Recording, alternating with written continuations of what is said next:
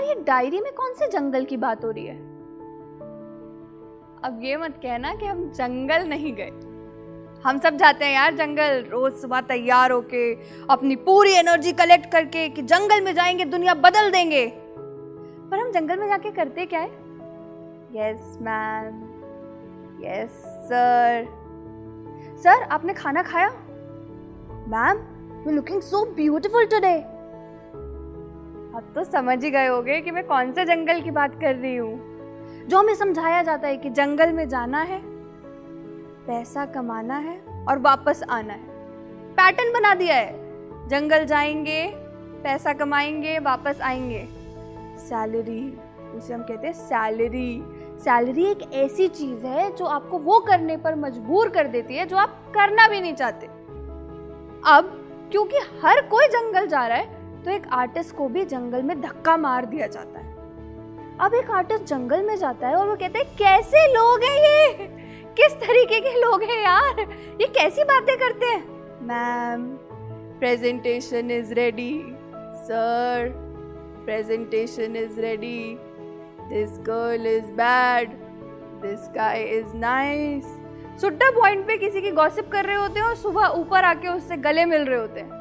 कौन है ये लोग? कैसी बातें करते हैं ये? Zero level of creativity pattern पे चले जा रहे, चले जा रहे। फैक्ट्री देखी आपने, जहाँ पे बॉक्स बनाए जाते हैं? ये बस बॉक्स बना रहे हैं और उसी पैटर्न से बन रहे हैं। और जैसे ही कोई ऐसा इंसान आता है जो कि हाथ उठाता है सर ये ऐसे भी हो सकता है।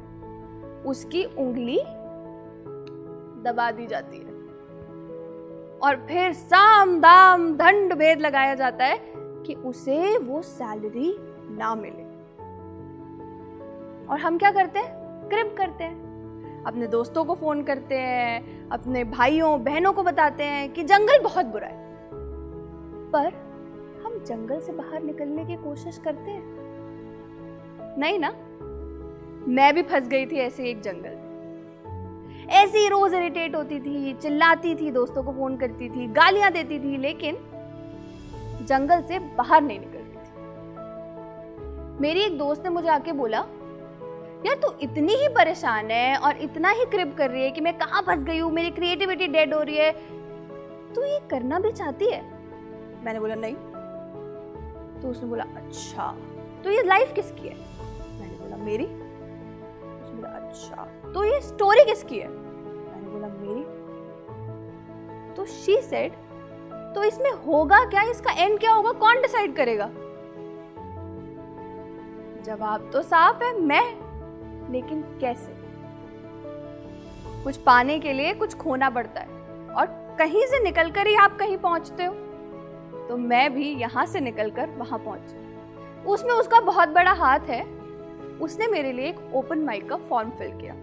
मंच द स्टेज और वो मेरा पहला ओपन माइक वहाँ जाकर मैंने अपना पहला स्पोकन वर्ड परफॉर्म किया। और फिर, सफ़र खूबसूरत है मंजिल से भी। वहाँ से जो शुरुआत हुई, आज मैं आप सबके सामने खड़ी हूँ और ये कहानी सुना रही हूँ कि जंगल में क्या क्या होता है। तो देख लो, ज़िंदगी आपकी है एंड आपका है। तो स्टोरी टेलर भी आप ही बन जाओ ना। दूसरों की ज़िंदगी की तो हम स्टोरी सुनाते रहते हैं गॉसिप करते रहते हैं। अपनी ज़िंदगी की सुना के देखते हैं।